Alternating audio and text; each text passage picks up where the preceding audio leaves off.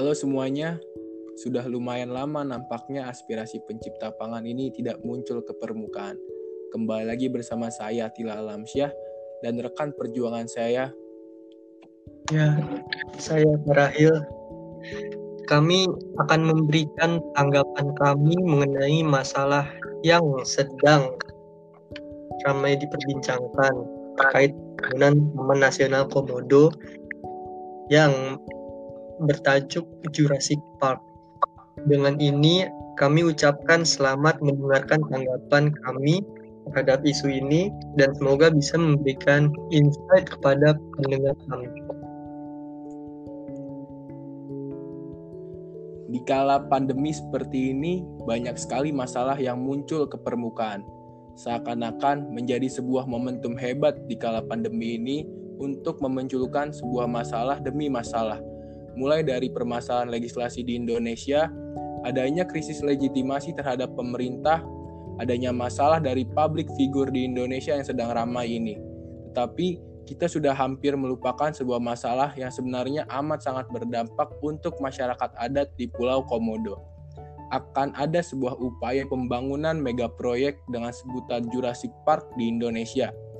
Tentunya ini akan memperoleh sebuah perdebatan perdebatan pendapat yang sangat signifikan antara masyarakat adat di sekitar Pulau Komodo dengan pemerintahan Indonesia sendiri banyak sekali pertanyaan bahwa mengapa akan ada pembangunan di sebuah kawasan konservasi yang bahkan daerah ini pun diakui oleh dunia bahwa harus dilestarikan keasliannya.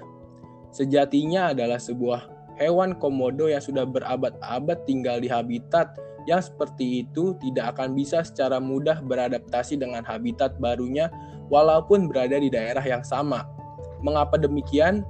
karena jangka waktu hidup yang sangat lama sudah ditempuh antara komodo dengan warga sekitar yang hidup secara bersamaan antara satu sama lain, justru akan menimbulkan kerusakan bahkan kepunahan dari kelestarian lingkungan di daerah komodo tersebut. Sangat disayangkan apabila mega proyek ini tidak dianalisis lebih lanjut lagi karena akan sangat mempengaruhi banyak aspek yang ada di daerah Pulau Komodo ini sendiri. Banyak sekali aspek yang dibahayakan oleh pembangunan ini. Tidak hanya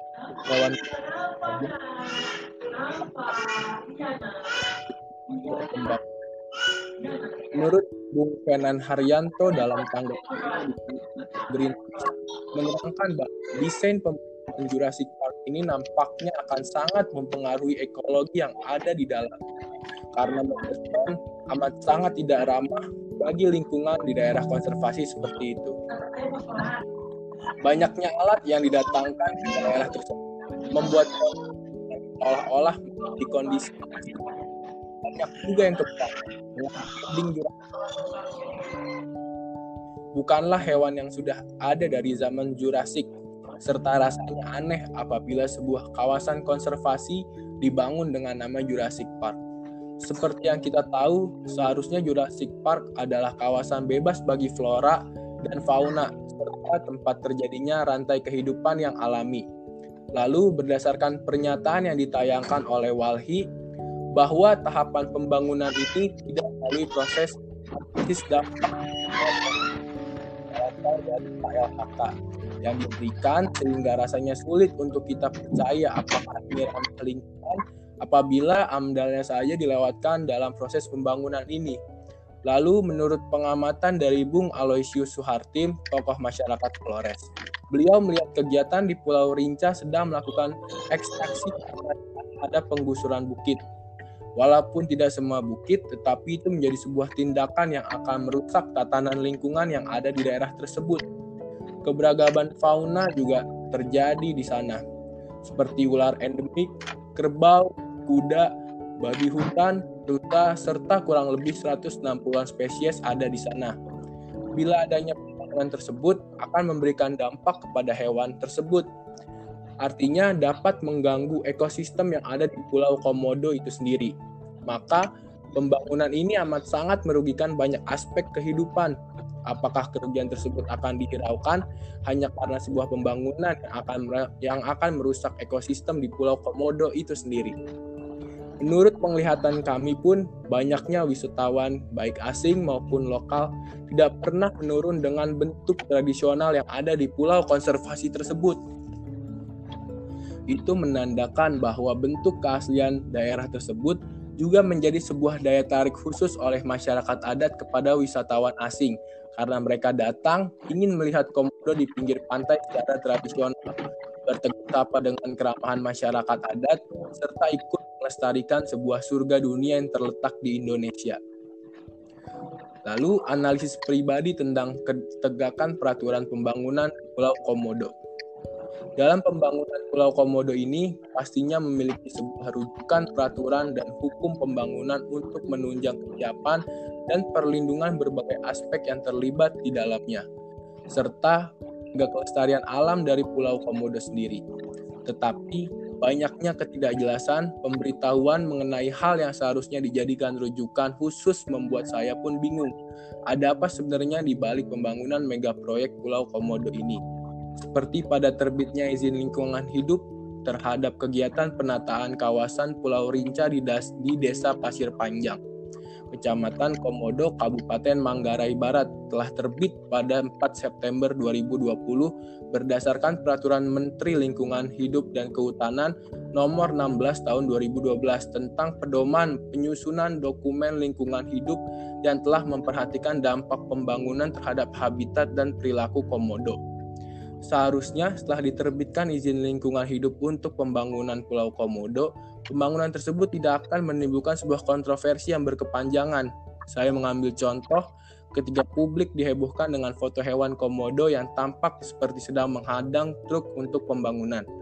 Hal tersebut membuat spekulasi publik bahwa pembangunan yang sedang dilakukan di Pulau Komodo nampaknya tidak memperdulikan hewan komodo itu sendiri. Akan tetapi, Menurut artikel yang saya baca dari website hukum online, pembangunan Pulau Komodo sebenarnya diperbolehkan dengan syarat bisa memenuhi segala aspek perizinan yang dibutuhkan untuk menjaga kelestarian Taman Nasional Komodo itu sendiri.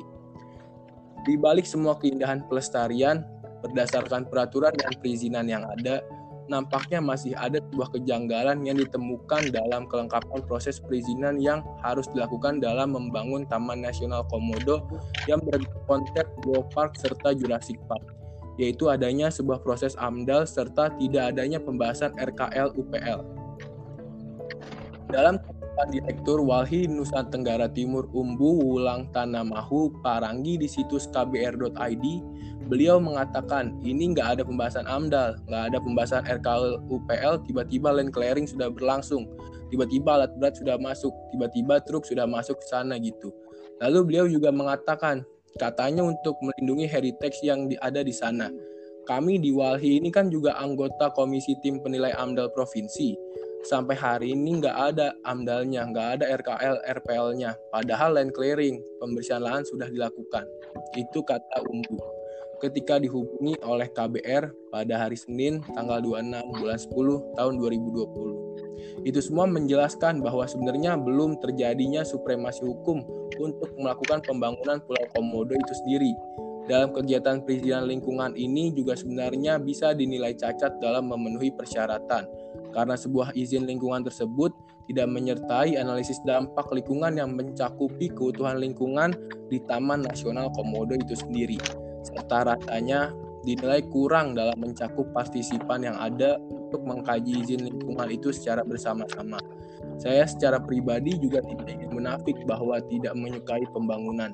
Saya menyukai dan menyetujui pembangunan yang bisa memberikan kemajuan untuk Indonesia tetapi pembangunan tersebut juga tidak bisa untuk bertindak sesuka hati oleh orang yang ingin membangun segala aspek usaha yang ada di Taman Nasional Komodo itu sendiri. Lalu pengamatan saya secara pribadi ini adalah tindakan semena-mena dalam membangun kawasan strategis nasional. Mengapa demikian? Karena di pembangunan ini saya masih lihat bahwa banyak sekali masyarakat adat di sekitar Taman Nasional Komodo tersebut menolak pembangunan Taman Nasional Komodo. Lalu adanya ekstraksi bukit yang membuat perubahan tatanan alam konservasi serta pembangunan yang terlihat bermegah-megahan yang akan membuat indikasi menghilangnya aspek tradisional, adat serta budaya yang ada di Taman Nasional Komodo itu sendiri. Sangat disayangkan apabila kita benar-benar diam dan merasa ini bukan masalah yang besar. Karena banyak sekali masyarakat di Pulau Komodo yang bermata pencaharian di bidang wisata untuk saat ini. Apabila akan adanya pembangunan yang berkonsep megah, apakah pembangunan tersebut benar-benar bisa merangkul semua masyarakat adat yang ada di daerah Taman Nasional Komodo tersebut? Mereka adalah masyarakat yang secara turun-temurun tinggal di daerah Taman Nasional Komodo. Mereka pernah bermata pencarian sebagai nelayan dan menangkap banyak ikan dengan kesewenang-wenangan mereka. Mereka mendapatkan kehidupan yang lebih baik dari sektor pariwisata di Taman Nasional Komodo dan sekarang kawasan Taman Nasional Komodo tersebut akan diubah ekosistem alamiah baik dari masyarakat adat sekitar, tatanan lingkungan untuk fauna endemik, serta flora di sekitar Taman Nasional Komodo itu sendiri. Sangat tidak mencerminkan bahwa seutuhnya kita adalah negara yang memiliki kekayaan adat dan budaya, tetapi seakan-akan dimusnahkan secara perlahan oleh negara sendiri. Ya, kita memiliki kekayaan lingkungan yang sangat besar. Dengan kekayaan alam yang besar itu, timbul tanggung jawab yang besar pula untuk menjaga lingkungan ini. Ada ungkapan berkata bahwa orang yang berakal itu menjaga lingkungan dengan sebaik-baiknya.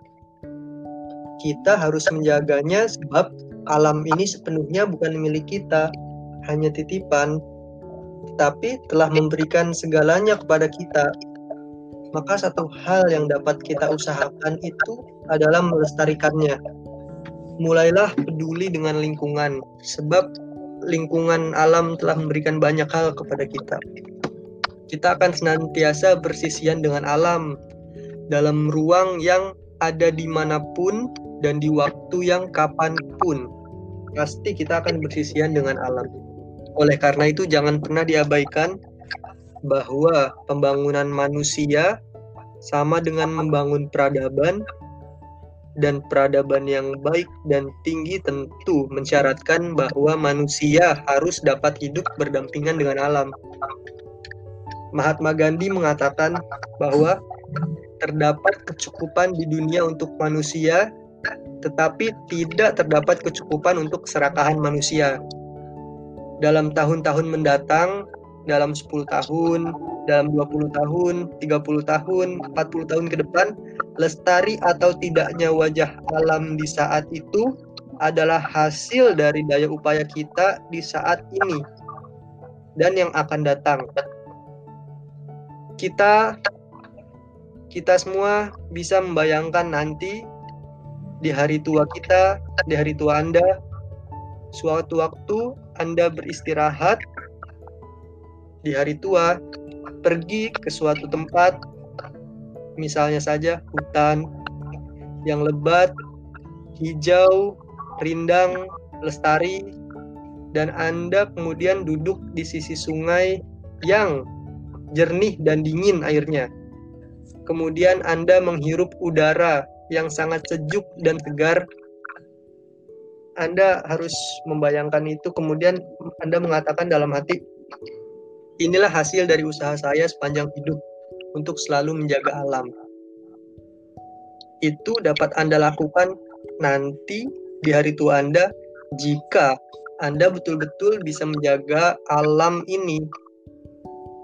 Mulailah dari sekarang, kita semua harus peduli terhadap alam dan lingkungan. Itu dari kami, saya Muhammad Syarahil dan dan rekan saya Atila Alamsyah semoga dapat memberikan memberikan pemahaman dan memberikan insight baru terhadap kalian pendengar kami. Terima kasih. Wassalamualaikum warahmatullahi wabarakatuh.